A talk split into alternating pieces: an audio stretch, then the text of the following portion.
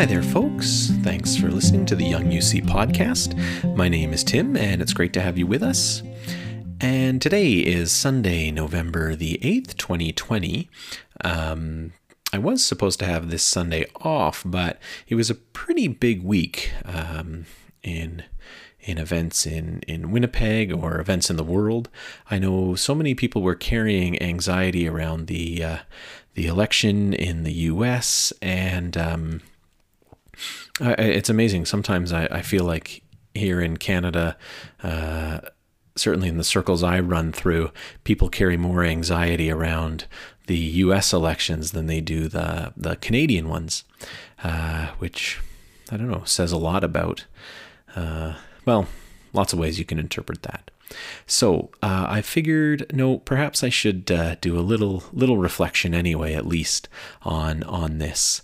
Um, so our scripture for today is um, uh, essentially the book of Jonah. Yeah, I hope this means something for you. I hope this offers you something, and I hope that you are are well and that. Um, that uh, the fall moves uh, towards the Advent season and the hope and the reminder of of uh, of what is to come.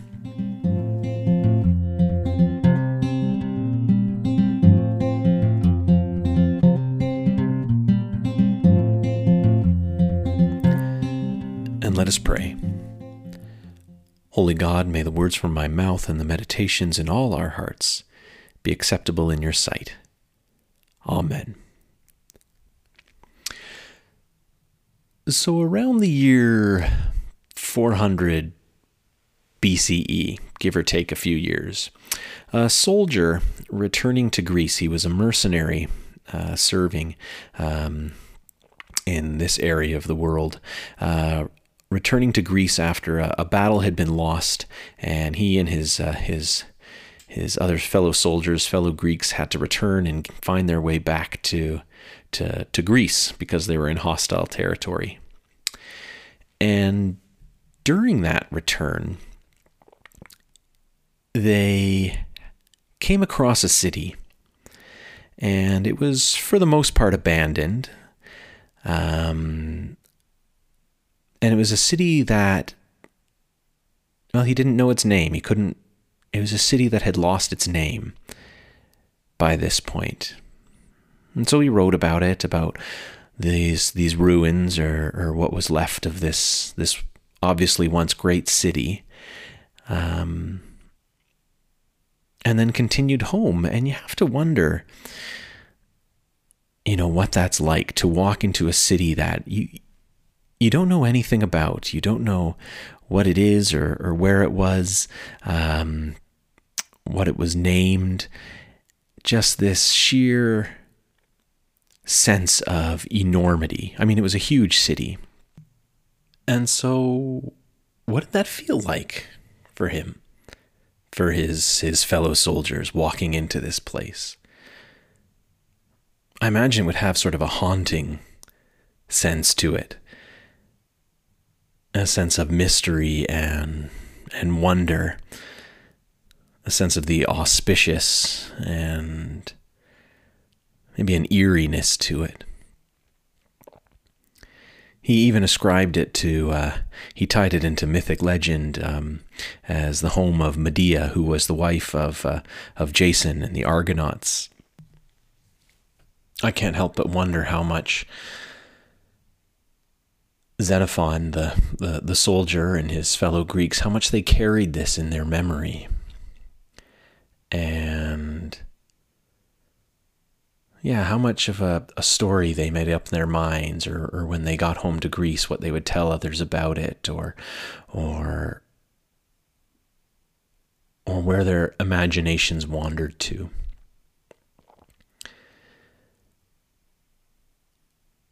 A lot of people, mm, certainly not universally agreed upon, but there are many, who believe that this city, given its location in the description, were was the city of Nineveh, which is the city that Jonah is told by God to go to. Jonah is told by God to go to Nineveh, uh, a city, and to to preach repentance, to have them turn their lives around.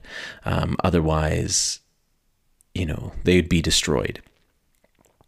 And so Jonah goes, and well, I mean, he's arguably the most successful prophet in the Old Testament. I've heard that argument made before because he gets them all to change and they turn things around and they're saved. The city that Xenophon walked through was about a couple hundred years removed from being uh, the largest city in the world at one point, the heart of the Assyrian Empire. And the Assyrian Empire was powerful, it was vast, and it was brutal. And one of the key points in the book of Jonah is that Jonah does not want to go there.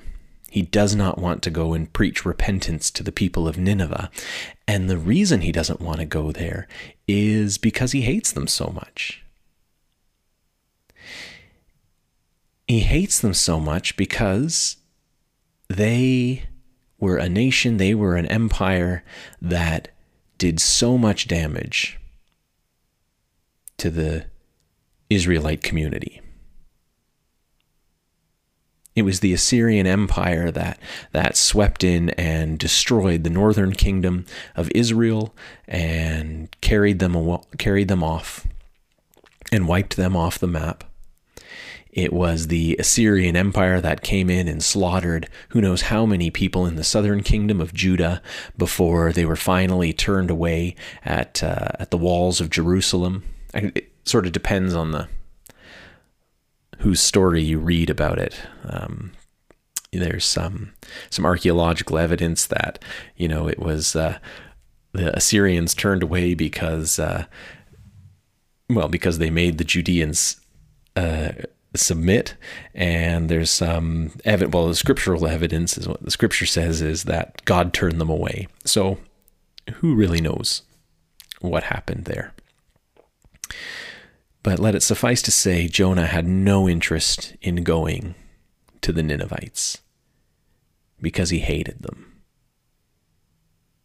Because they had done so much damage because the war machine that was the Assyrian war machine had killed thousands upon thousands of his fellow people. Now, bear in mind, this is a, a mythic story, so so we don't know. You know, jo- Jonah is sort of speaking on behalf of all of Israel, not not as a specific individual. But anyone who read the book of Jonah or heard the book of Jonah would know when they said, Oh, he went to Nineveh, they'd know, Oh, that city. Them. And Jonah didn't want to go to them because he hated them.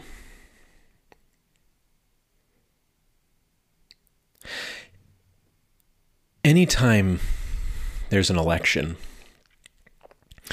whether it's in the States or in Canada here, I'm sure if you're listening from some other country, you're probably used to it as well. The amount of partisanship that we witness, whether it's um, in the news or on my Facebook feed, or wherever is often overwhelming. And this past election in the States was no different. In fact, even after it became clear that Joe Biden would would win the election, I began to see disdain appear on my Facebook feed as people began lamenting about how they couldn't believe that half the U.S. population was was fascist or or or or whatever. Um, it was along those lines.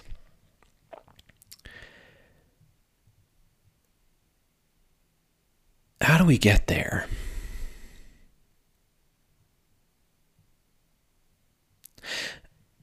Much of my audience, much of the people I interact with would be considered to be uh, on the progressive side or liberal side or left wing side, if you want to divide things into spectrums like that. So, so that's the audience I'm generally speaking to, but that doesn't mean I don't have much to say to the quote unquote other side, because I think all of us are culpable in this. Jonah hated the Ninevites, all of them. It wasn't just their military policy, it wasn't just their uh, leadership, it was all of Nineveh that he hated. For what happened to his country and to his people. And I can't say I blame him. I get it. You can read about what the Assyrians did to to people they conquered, and it's brutal and horrendous and, and nightmarish even. So I get why Jonah hated the Assyrians. I get why Jonah hated Nineveh and did not want to go there and preach repentance. And I also get why people are so angry at at Donald Trump, and I get why people are questioning those who would support him. I get it.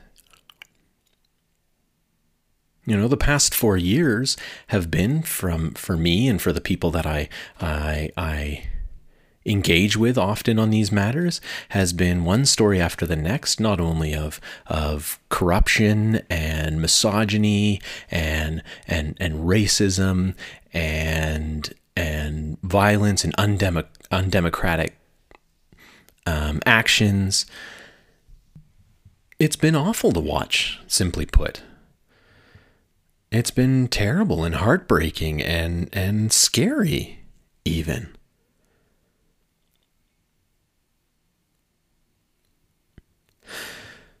What's interesting to me, though, is that Jonah doesn't not just want to go to Nineveh because he hates the Ninevites.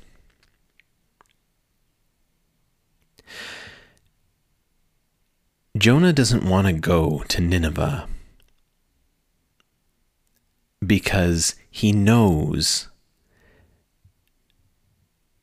that if he convinces them to repent, to change their ways, if they do, then God's love and God's grace will come to the fore for the people of Nineveh. And Jonah doesn't want that.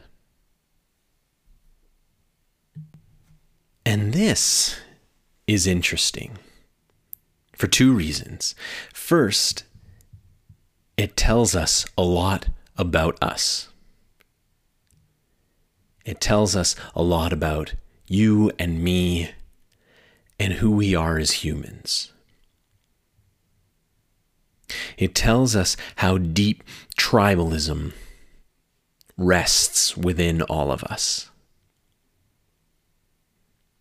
and how easy it is for those mm, for that tribalism to be uh, inflamed. To to stoke that fire. And to bring it to the front. And there are are people and groups that are very effective at doing this. And that will do it for their own ends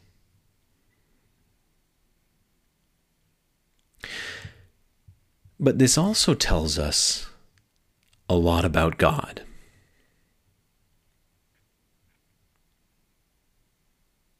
And how God sees the world.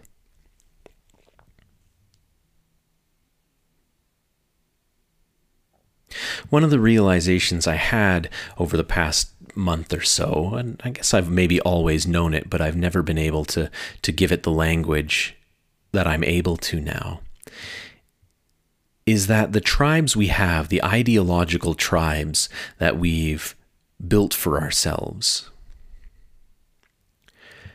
are very often based on sources of authority. On who's our source of authority or what's our source of authority. It's where we get our information from. So we have different news stations, 24 hour news stations, which cater to different perspectives.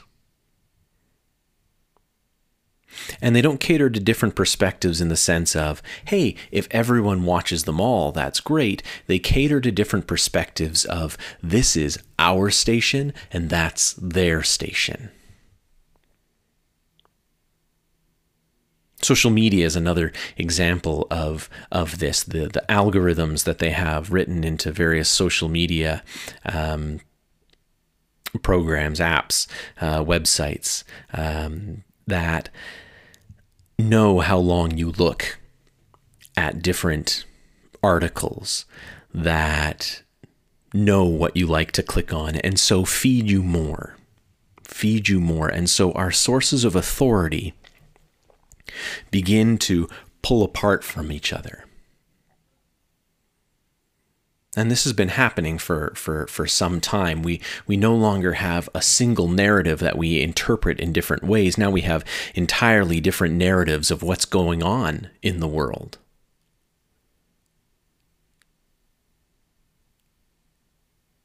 So, for some people, they might look at Donald Trump and see this great threat to democracy because of the sources of authority they have.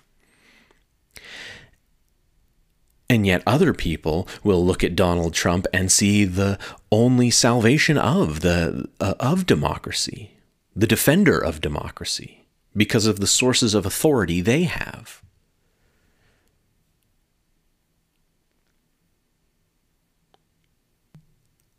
Like were the people of Assyria, the Ninevians, the Ninevites, not sure what that would be.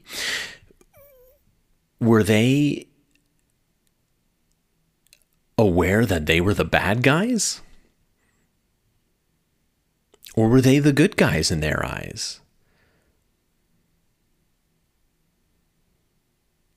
Were they doing what, what needed to be done for the, the security and peace and safety of the empire? I mean, that's the same, that's Roman ideology too. This is this stretches out into the New Testament as well. The Roman ideology was that if we want peace, the best way to get peace is through violence. And once we get violent and we we make peace, there is peace and that's a good thing. Romans weren't going out and being like, "Yeah, let's just go and be bad." And Assyrians weren't going out being like, "Yeah, let's just go out and be bad."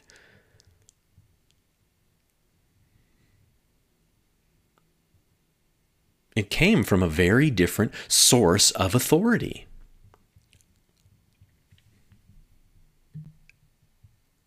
So, when we look at it that way, does that mean that half of the United States is fascist? No. Are there some who are? Yes, absolutely. I don't know what the proportion is. I, I don't want to guess that. But are there those who truly believe that voting for Donald Trump means supporting democracy. Yes. And they would look at the left and see that as a real threat to democracy. And that's because we have different sources of authority. And the danger with different sources of authority, the danger of these tribalisms that we always find ourselves in,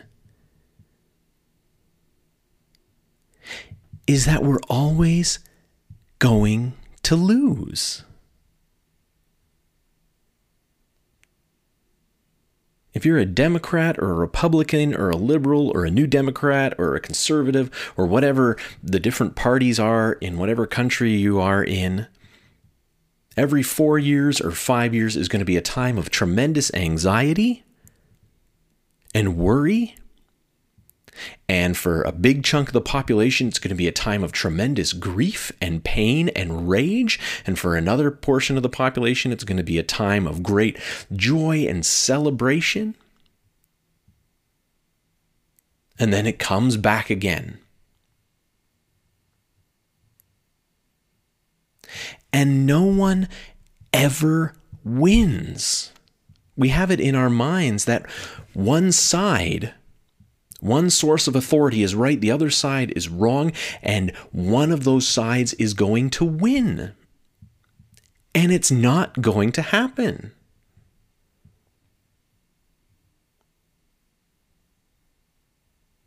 The Assyrians thought they were going to win. But only a couple hundred years after they marched down into, into Israel and Judah, Xenophon walked through their abandoned great city.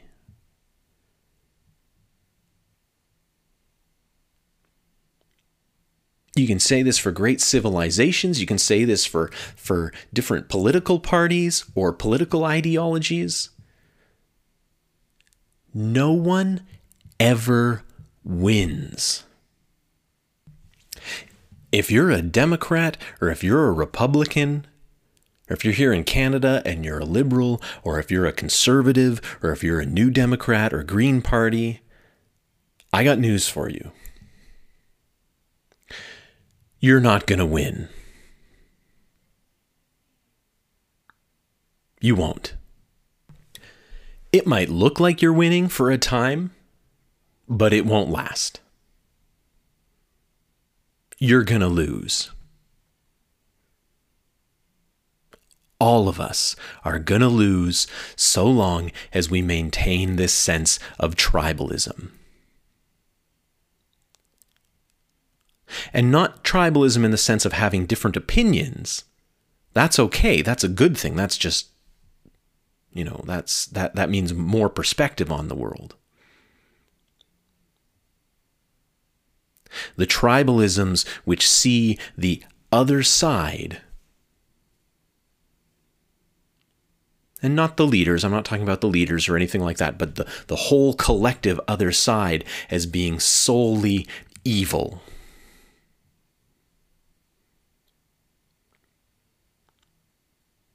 As long as we live that way, and often we'll tell ourselves, oh, I'm not that way, I'm really not. But deep down, we probably are. As long as we live that way, we're going to lose.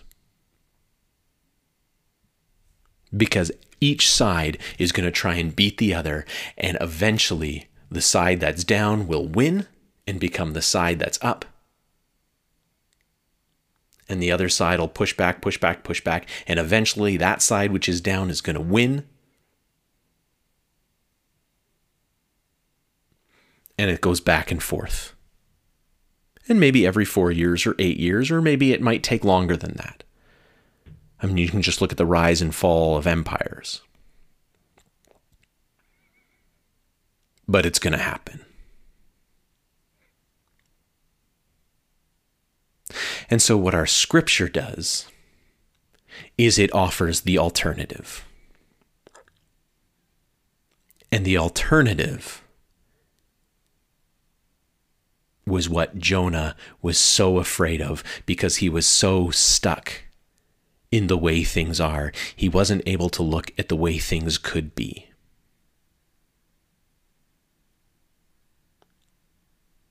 The alternative was not condoning what the Assyrians did, but the alternative was loving the Assyrians. You see, God is able to see past the Facebook algorithms which give us our news, which tell us the way things are. God watches all the news stations and knows more than all of them put together.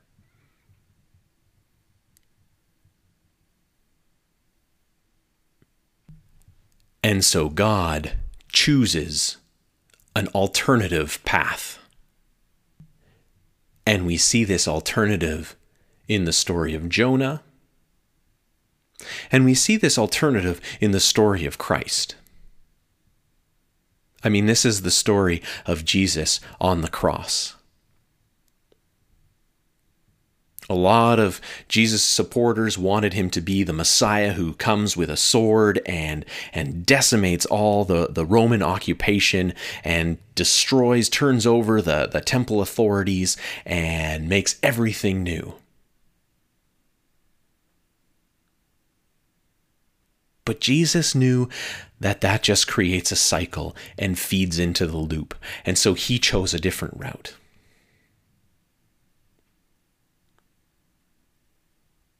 And that's the cross.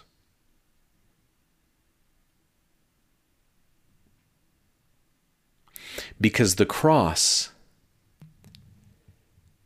doesn't just beat one side, it beats all sides. It turns over the whole world, the whole system of antagonism that we live in.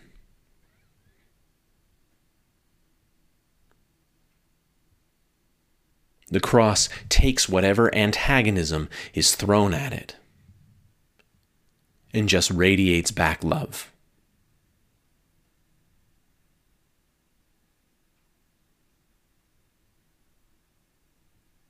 And so that's what Christians are called to follow and called to be.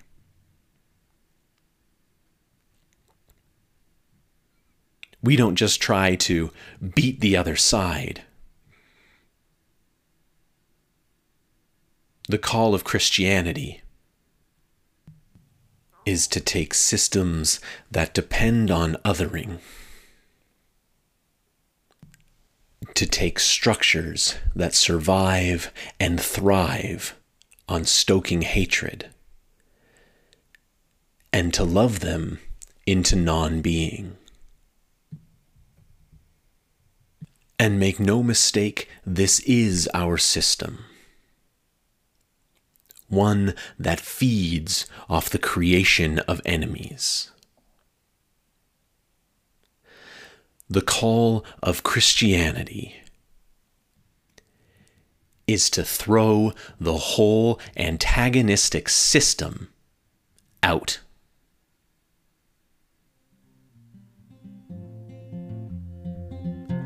Thanks be to God. Amen. Thanks for listening to the Young UC podcast. If you liked what you heard, go to youngunitedchurch.com. There, you can hear past sermons, listen to music, follow our weekly worship, and learn a little bit more about who we are and some of the outreach that we do. All of our work in the world, from supporting outreach in Winnipeg to sponsoring refugees to creating content for listeners like you, is supported by donations. If you'd like to support us, please find us through Canada Helps or directly through our website. Thanks very much, and have a good day.